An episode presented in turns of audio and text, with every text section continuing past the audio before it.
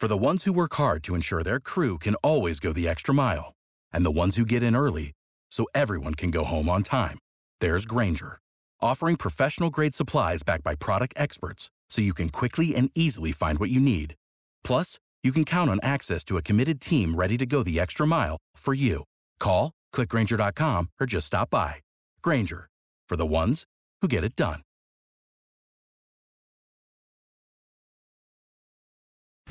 The views expressed in the following program are those of the participants and do not necessarily reflect the views of Saga 960 AM or its management.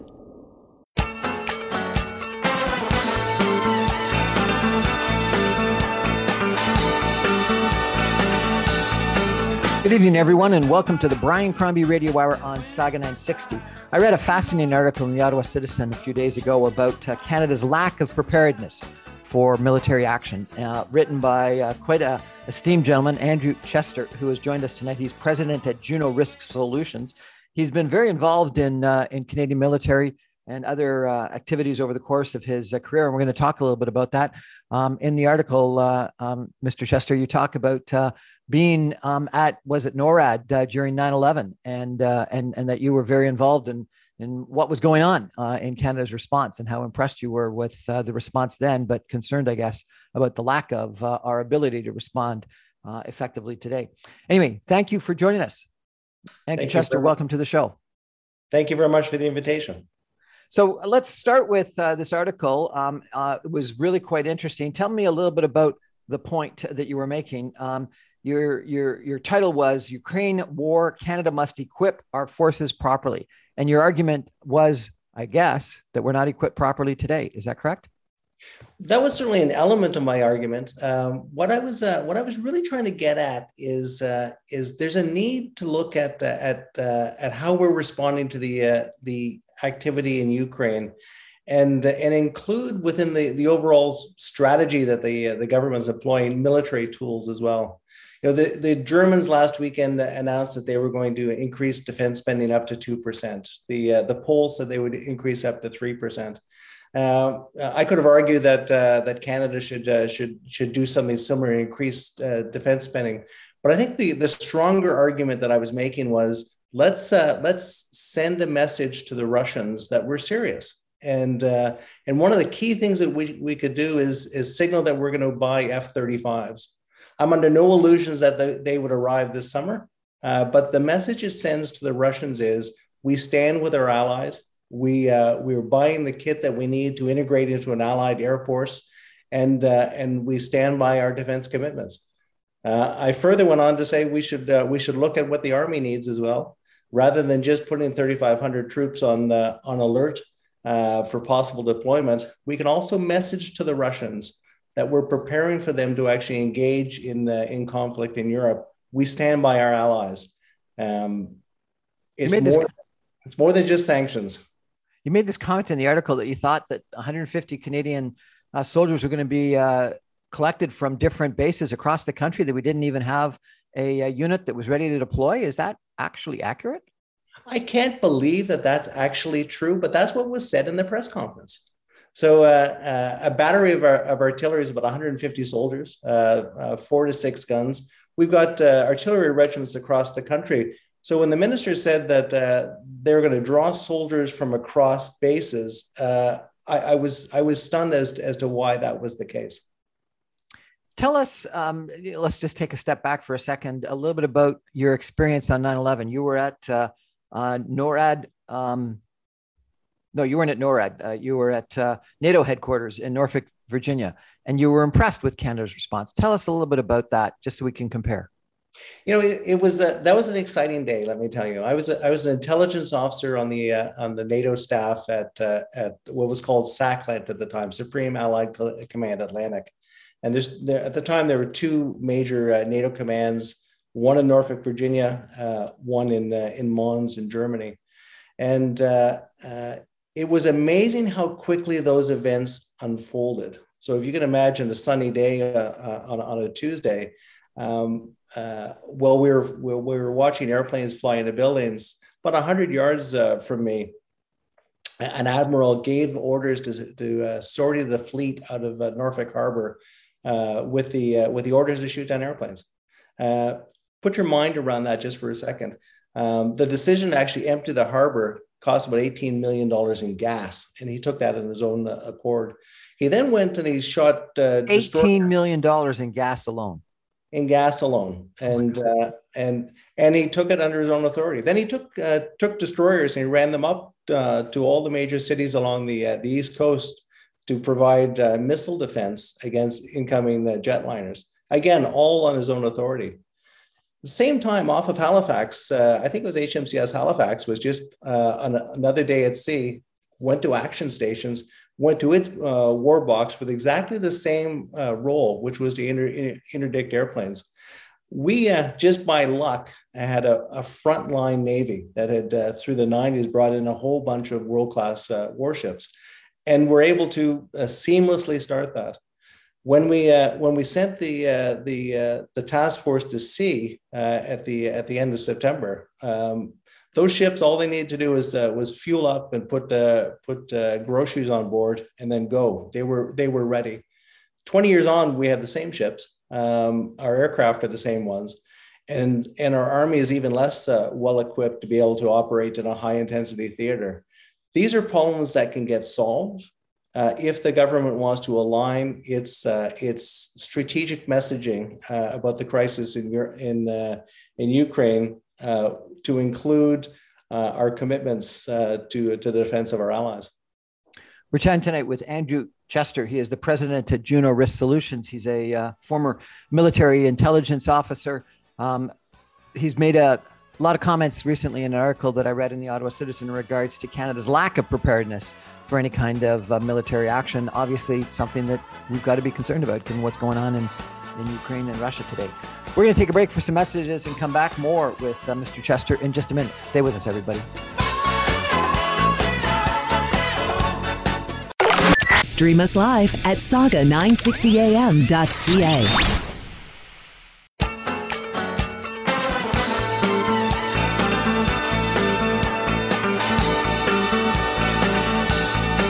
Welcome back, everyone, to the Brian Crombie Radio Hour on Saga 960. Tonight, we're talking about uh, Canada's military preparedness, or frankly, according to our, our guest Andrew Chester, uh, the president at Juno Risk Solutions, our lack of preparedness. Uh, Mr. Uh, Chester's got really quite a illustrious uh, career and background. Let me tell you a little bit about it, if I could. Uh, for the last 11 years, he's been president of Juno Risk Solutions, which is a cybersecurity uh, consulting uh, before that, he was executive secretary of the Joint Operational Resilience Management, JORM. before that, he was a program manager at TradeBytes Data Corp. Before that, vice president of iJet Intelligent Risk Systems. And before that, for 20 years, he was an intelligence officer with the Royal Canadian Navy. Uh, he's got a, a, uh, law degree at JD from the College of William and Mary Marshall Wythe Law School. He's got a, a master's in international affairs from the Norman Paterson School of International Affairs. And uh, he's uh, uh got a BA in uh, strategic studies from RMC College, I presume, in Kingston, Ontario. quite the, the background, sir. Um, tell me, if you could, just before we get back into the, the topic, um, why did you choose to join the Navy? That's a that's a really good question. Uh, Dad was in the Air Force. My brother was an F-18 pilot. Um, I just assumed everyone did. And RMC, good experience. Uh, uh, RMC was a was a terrific experience. You know, you yeah, you, you took a kid who did not uh, you know have much interest in studying, despite the uh, the long list of degrees you just wrote, uh, wrote off.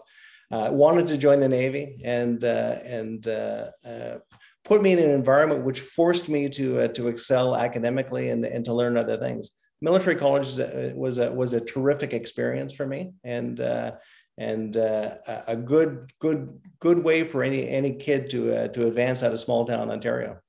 And then 20 years in the Navy, and now almost 20 years in uh, in private uh, sector. Um, give us a little bit of a comparison between 20 years in the Navy and 20 years in the private sector. You know, it's uh, it's funny. I uh, I love the time that I spent as an intelligence officer in the Navy, uh, but uh, I, I, was more entrepreneurial and uh, and uh, bureaucracy. I found to be a, a challenge to live inside. I, I, found myself after 20 years with with what I described as no marketable skills. So I, I, went and became a lawyer. Um, and uh, with with not the, the real desire to practice law necessarily, but to change my way of thinking, learn learn some new tools. Um, uh, when uh, when I was in government, I don't think I ever used the word value once in a sentence. Uh, in in private practice, you that animates all decisions. So um, uh, how do you uh, how do you uh, how do you describe an issue uh, of, of, concern to an organization? Have them invest money in order to reduce risk. I, I find that to be an absolutely fascinating, uh, fascinating uh, line of work, and and I managed to build myself a team of people equally you know share that passion. Okay, so let's take that idea of value and apply it to your recommendation on jets. I understand that fighter jets have been something that uh, the Harper government debated, the Trudeau government's debated. It seems like it's something we've been debating for 20 years as to what to do uh, with the jets. Remind us, uh, it's uh, CF 18s that we have currently, and you're recommending F 35s. Tell us about what we have as a fighter jet uh, uh, system today. Sure. So we, we, we signed a deal to buy, to buy uh, CF-18s in about 1982. Uh, we uh, we picked them up through the uh, the course of the 80s, and uh, we're still flying them today. They're old aircraft. Um, they uh, they need to get replaced. There was a variety of different options that were available to the government when we went to market. We've been a part of the F-35 program since the 90s in so much as uh, we uh, we had uh, officers on exchange in the states working on them. We were investing money in them. Um, that that aircraft is fundamentally different than anything that we're flying right now. It's uh, not only is it a, is a fighter jet, but it also is is uh, is part of a uh, a network of, uh, of sensors that contributes to uh, to uh, intelligence, surveillance, reconnaissance. So there's a lot of punch that comes out with with that aircraft. But I think from the perspective of of the issue right now in Ukraine, uh, that's what our allies are flying. Uh, that's essentially going to become the aircraft of choice for not only the NATO alliance, but, uh, but our allies in, in Asia as well. Um, the other aircraft they're, they're looking at is, is, a Swedish aircraft, which doesn't have the same capabilities, uh, may have better defense offsets in, in Canada. I'm not well familiar with that. But if the objective is to order our Air Force into uh, harm's way, uh, then it would be made by this government. And, uh, the argument I, I, I, made is that government should equip them with the best aircraft to do that job and to most effectively deter uh, the Russians. It, it's a relatively easy choice at this point. I, I think you know all of us know how much technology has improved, changed, uh, accelerated in the last 40 years. You're saying we've got 40 year old technology right now? The, the airframes themselves are 40 years old. They've been updated. The software has been updated. Weapon systems have been updated, but they're 40 year old aircraft.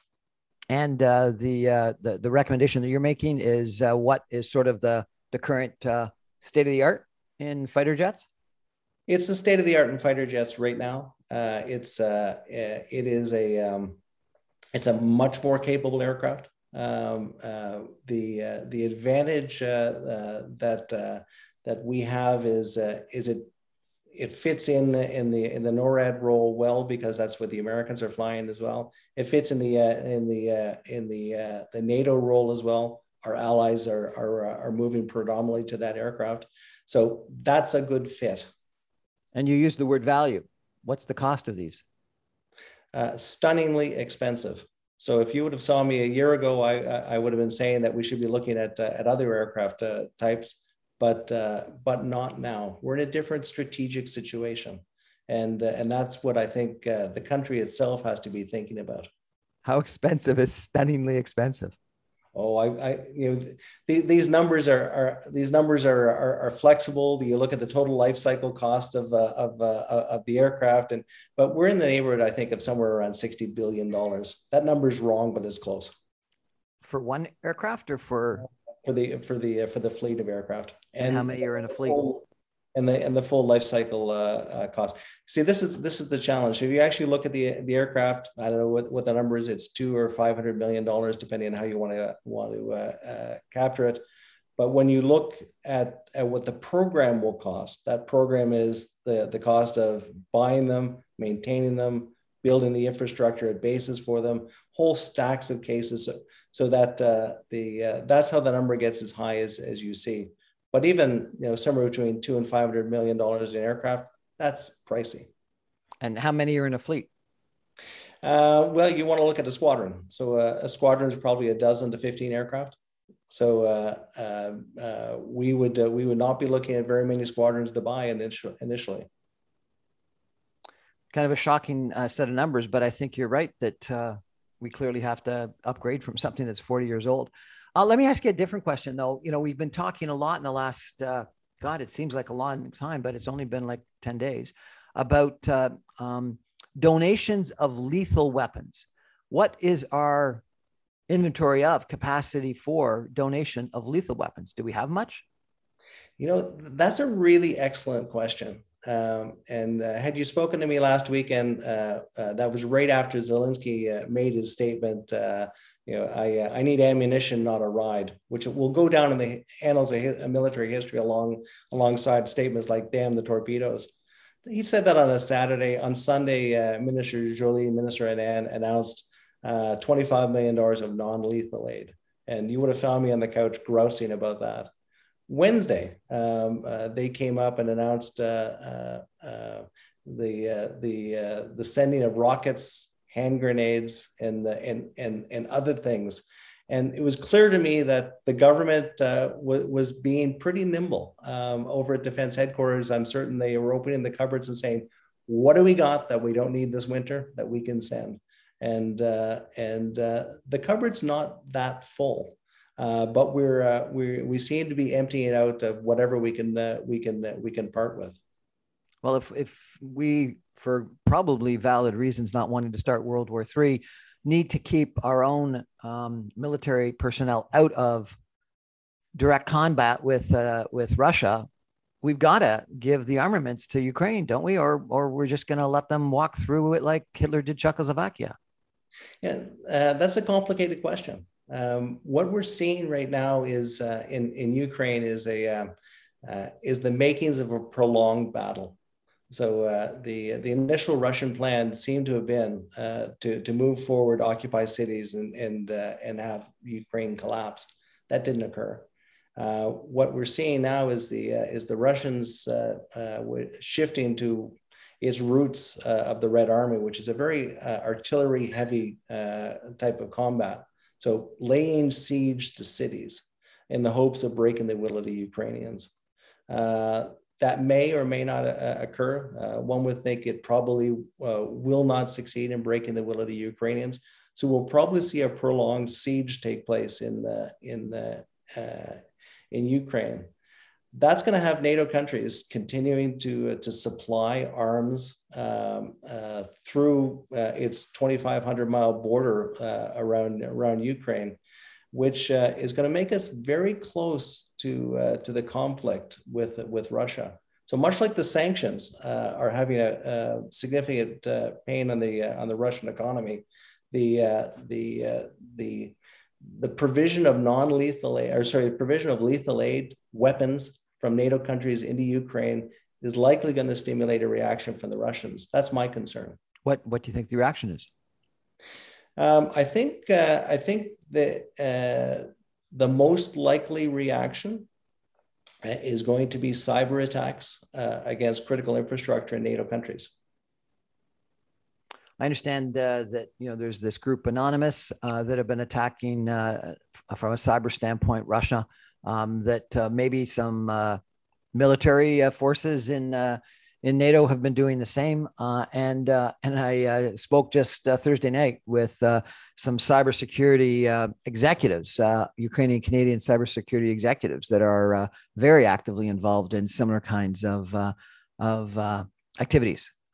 is that going to have any countervailing impact? by that, do you mean? do you think that's going to have an impact on Canada? No, is that going to have an impact? Well, frankly, both are good, but is it is it going to have an impact on Russia? And then what's the impact on Canada? You know, I, uh, cyber attacks against Russia will likely result in in uh, in in a in uh, in a similar response by Russia against uh, against uh, uh, those countries that are aligned against it. No escalation there. Uh, if in fact uh, the the battle on the on the grounds of Ukraine continues to go poorly for the Russians, if the economic sanctions have a uh, uh, uh continue to have an impact upon upon the ability of of Putin to maintain a stable country, he may choose to escalate, and and by escalation. he could actually engage in in cyber attacks against critical infrastructure, which are not disruptive in nature. We're, we're used to disruptive cyber attacks.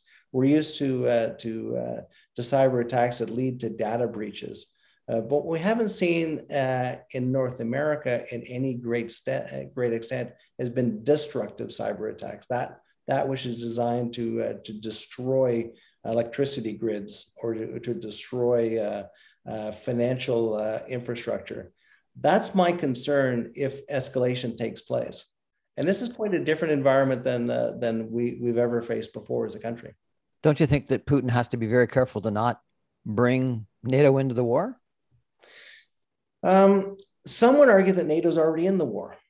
So if uh, if uh, we have uh, uh, Poland and other countries sending fighter jets over to the Ukrainian Air Force to uh, to engage in combat, uh, these are these are uh, uh, NATO fighter jets with NATO weapons that are now uh, being flown by Ukrainians against Russians. Um, some would argue we're already engaged. We're not fighting, but we're definitely supplying. Okay, but you know, go back to your history and World War II. The United States uh, stayed out of out of uh, direct combat for a long time by giving Russia and and Britain lend lease, and so lots of armaments, lots of training, but never actually manned until uh, until after Pearl Harbor. That's not actually true. Um, uh, back in uh, back in uh, in 1941, in the uh, Battle of the Atlantic, um, U.S. Uh, U.S. warships were actually escorting um, Allied convoys, and were engaged in combat against against U-boats. Um, this this took place you know over half a year before Pearl Harbor, and it was a it was a uh, it was a secret operation, uh, but it was designed to to support uh, an ally that was uh, that was under threat. The analogy is not that uh, far off of what we're looking at right now. Really fascinating. We're chatting tonight with Andrew Chester. He is the president at Juno Risk Solutions. He uh, spent 20 years as a intelligence officer with the Royal Canadian Navy. Um, we're going to take a break for some messages and come back more with Mr. Chester in just a minute. Stay with us, everybody. No radio? No problem. Stream us live on saga960am.ca.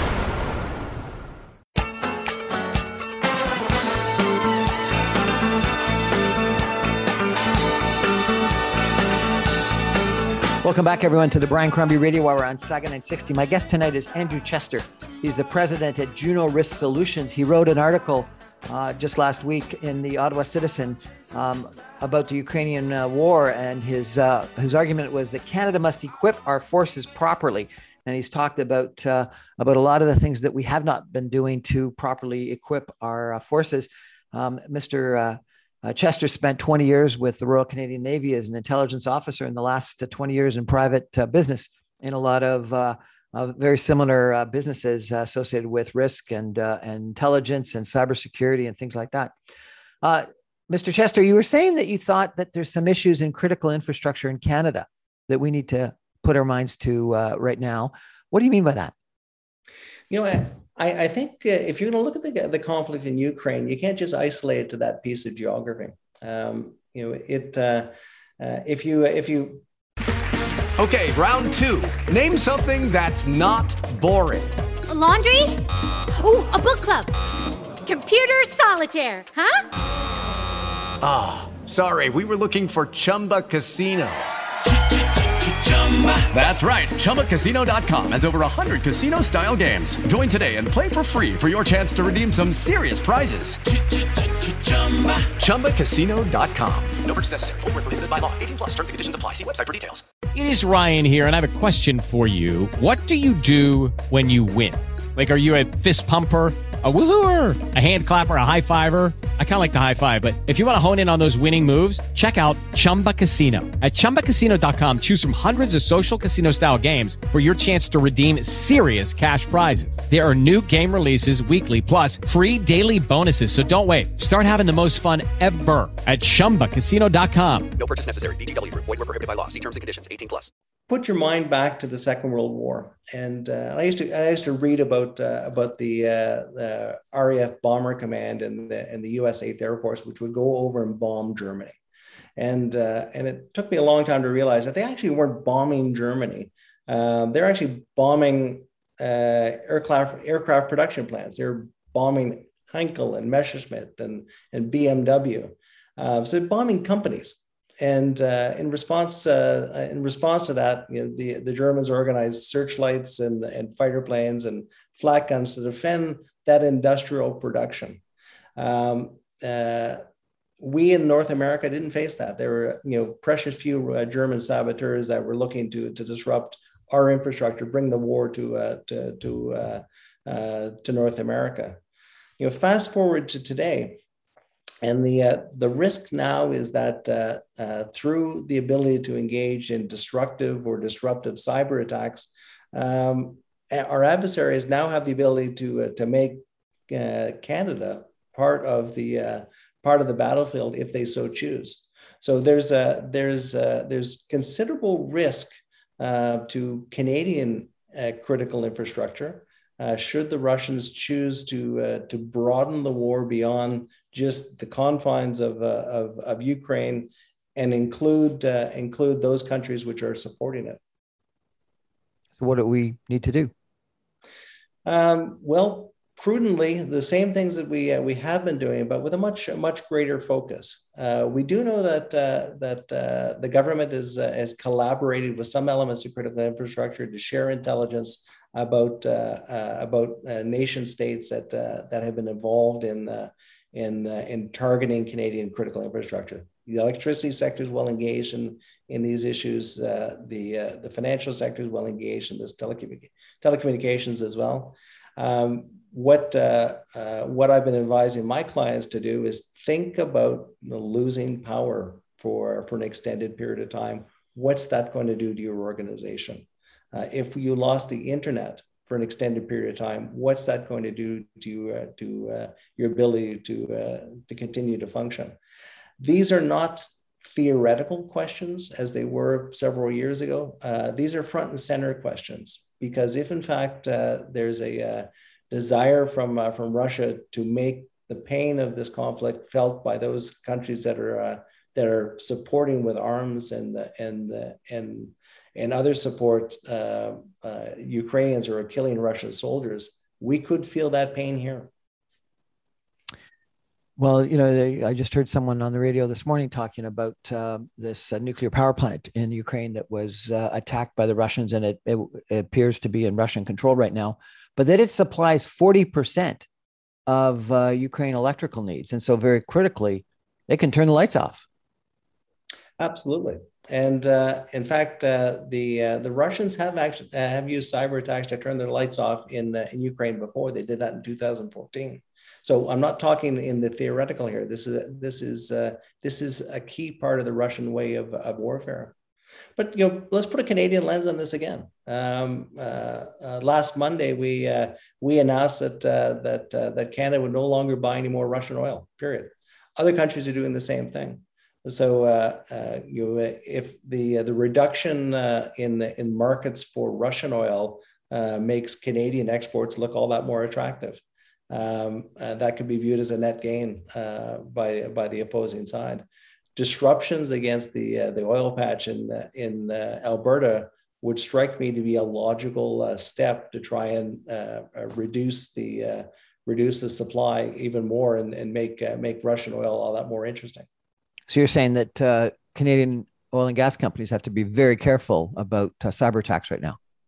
I think all Canadian critical infrastructure, needs to be concerned about this. Well, you know, we can see a couple of trucks can close down the Ambassador Bridge, so it's pretty easy to to mess things up.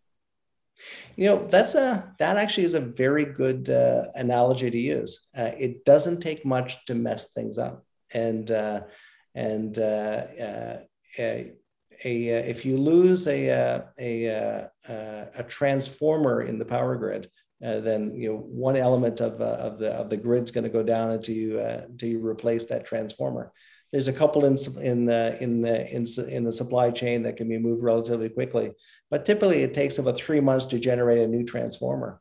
If you lose 600 transformers, well, good luck trying to uh, do uh, uh, replace that anytime uh, anytime soon. But you're not worried about actual bombing of critical infrastructure. You're worried about cyber attack, cyber I, attacks to critical infrastructure. Absolutely, I'm not concerned about kinetic at all. I'm I'm much more concerned about uh, about cyber, and we know that these these uh, uh, these industries have uh, have been mapped uh, for for military purposes over the last several decades. So this is a this is a concern that I'm certain that the the, the government is animated with. Uh, I, I, know many of my clients are are are focused in on this as a as a, as a matter of some priority, and and understanding how this could manifest itself and ensuring that the right uh, controls are in place against that nature of threats critically important these days. Well i guess a logical question then uh, has to be huawei. Uh, uh so i've had some people on my show that uh, suggest that if uh, we allow ukraine to fall um, that's effectively giving an open invitation to china to take over taiwan and and that the most important thing we can do from uh, restricting Chinese knowledge about what's going on in Canada is uh, is uh, restrict, if not uh, ban, Huawei from providing 5G. How do you uh, feel about that issue? You know, it's a that's a that's a really challenging question because there's a uh, the, the the Chinese are leaders in in 5G, so there's not a lot of other options that are available to that. Uh, of our, of our uh, Five, Five Eyes allies, we, we seem to be uh, standing outside of the uh, the uh, the, um, the, the group with regards to to decision on Huawei, um, but it is a it's it's it is a, a question which which we need to be asking ourselves in in a almost a geostrategic sense my concern in, in Europe is that uh, uh, the Russians, uh, uh upon concluding with Ukraine this year, may uh, may uh, may move forward to do what what Putin really wants, which is to to to destroy the NATO alliance. So. picking off a NATO country and which doesn't lead to a, an Article Five response would essentially collapse the the alliance structure in Europe but equally would, would, uh, would collapse the overall alliance structure around the world.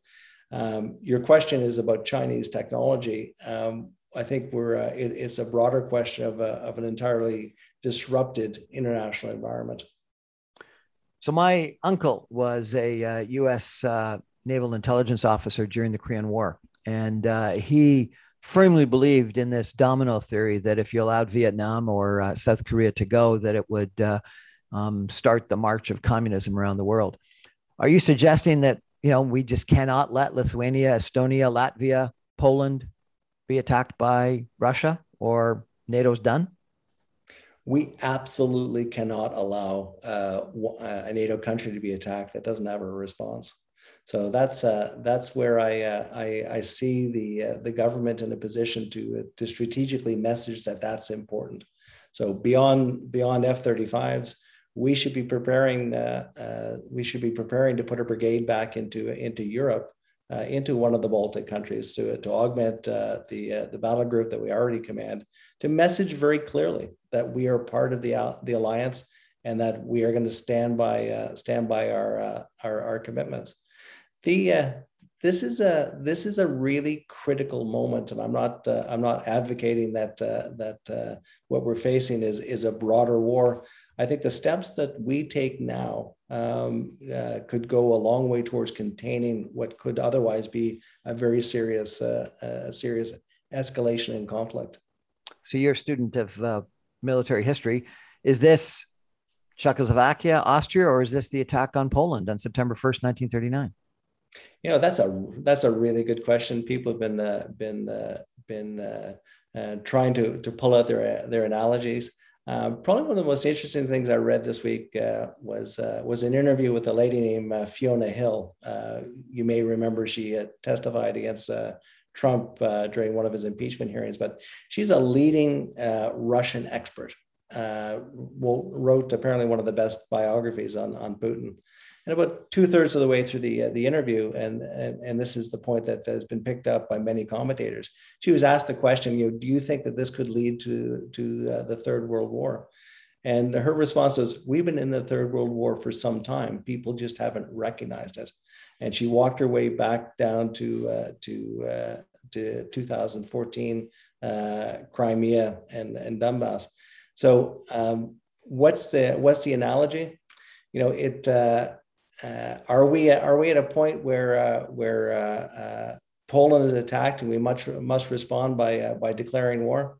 Probably not. Are we at a point where uh, where we have to stand firm and make it clear that that you can't succeed and and to allow you to succeed puts at jeopardy all that we stand for? Absolutely. Should we institute a no-fly zone? Above Ukraine? No, uh, that's a good, complicated question. Uh, short answer. Let me explain. Um, the the uh, the Russians have not committed their air force, uh, and nobody can quite understand why. Um, you can you can pull up your Twitter feed each morning and watch uh, watch colorful videos of uh, of Russian helicopters being shot down by Stinger missiles. The bigger issue is artillery tubes. And uh, the Russians are very heavy in artillery, and that's what they're going to use to lay siege to cities. So you can you can install all the no-fly zone you want, and that really is effectively putting NATO countries uh, at war with Russia. Uh, it's not going to change the fact that the uh, the artillery is going to be able to uh, to lay siege to the cities and uh, and and force the capitulation of of of the Ukrainians in the in the, in the Russian mind. So unless you're uh, unless you're also going to uh, to uh, put steps in place to destroy that, you're not going to have the impact that you want. Couldn't uh, NATO, in you know one swift action with uh, bombers and fighter jets, destroy all these uh, artillery units and convoys that are headed toward Kiev?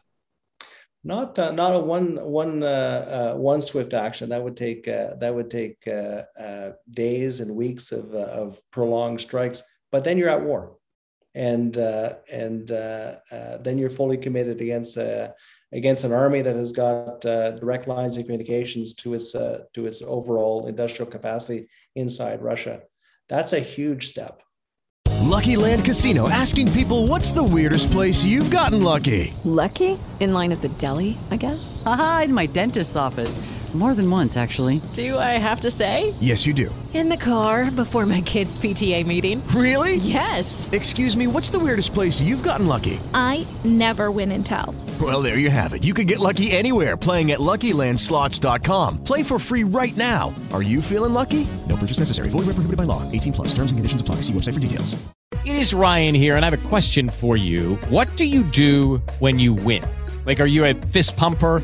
a woohooer, a hand clapper, a high fiver. I kind of like the high five, but if you want to hone in on those winning moves, check out Chumba Casino. At ChumbaCasino.com, choose from hundreds of social casino style games for your chance to redeem serious cash prizes. There are new game releases weekly, plus free daily bonuses. So don't wait. Start having the most fun ever at ChumbaCasino.com. No purchase necessary. VGW. Void were prohibited by law. See terms and conditions. 18 plus. 200,000 troops supposedly uh, at the Russian border and in Ukraine right now. Does NATO have anywhere close to that? You know, it's um, it's funny. I've, I've been chatting with uh, chatting with my friends, uh, all with gray hair, uh, of of the days that we uh, we thought seriously about this back in the '80s and the '90s, and uh, uh, we have in the West have effectively disarmed our conventional capabilities. Russians actually have got a, a, much much smaller army as well. So back in the back in the uh, in the 80s, the uh, the the thought in NATO was uh, we don't have conventional superiority, so we'll use nuclear weapons in order to, to counter the much larger numbers in Russia.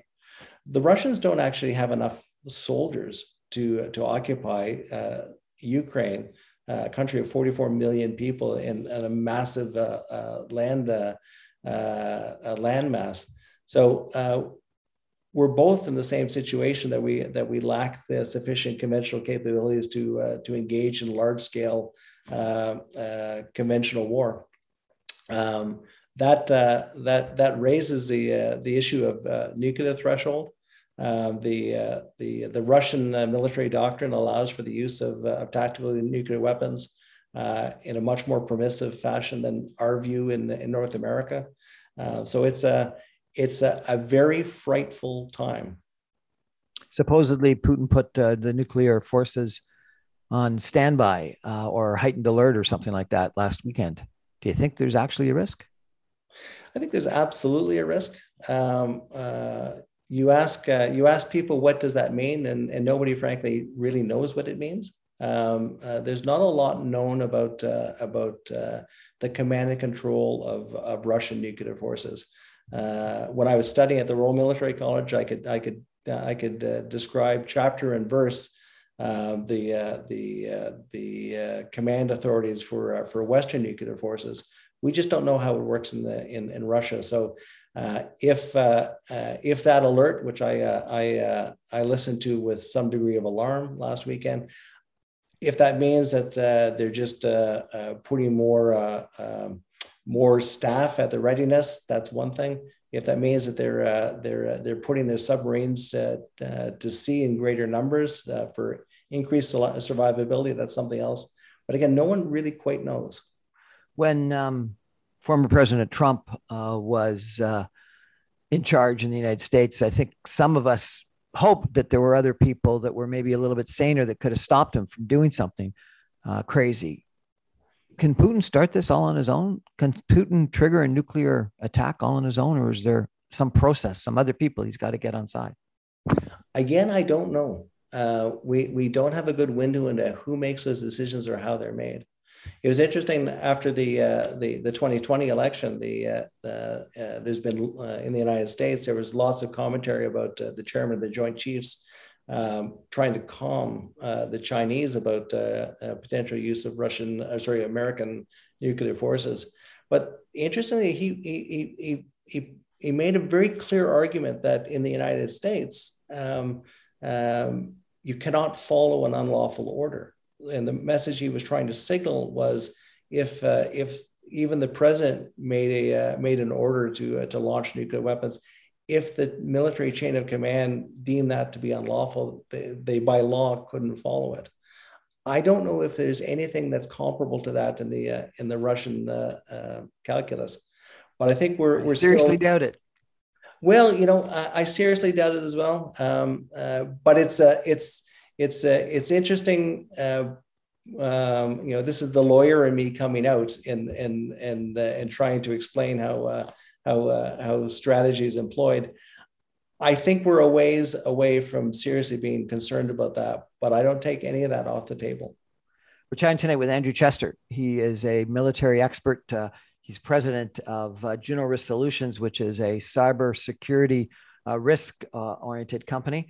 Um, and uh, he's uh, spent 20 years in the Canadian Navy. He uh, spent 20 years in private uh, sector businesses, all focused on uh, on risk and uh, and intelligence. He's written recently an article in the uh, Ottawa Citizen about Canada's lack of uh, military preparedness, and we've been chatting about that. We're going to take a break and come back with some concluding comments in just a minute. Stay with us, everybody. Stream us live at saga960am.ca.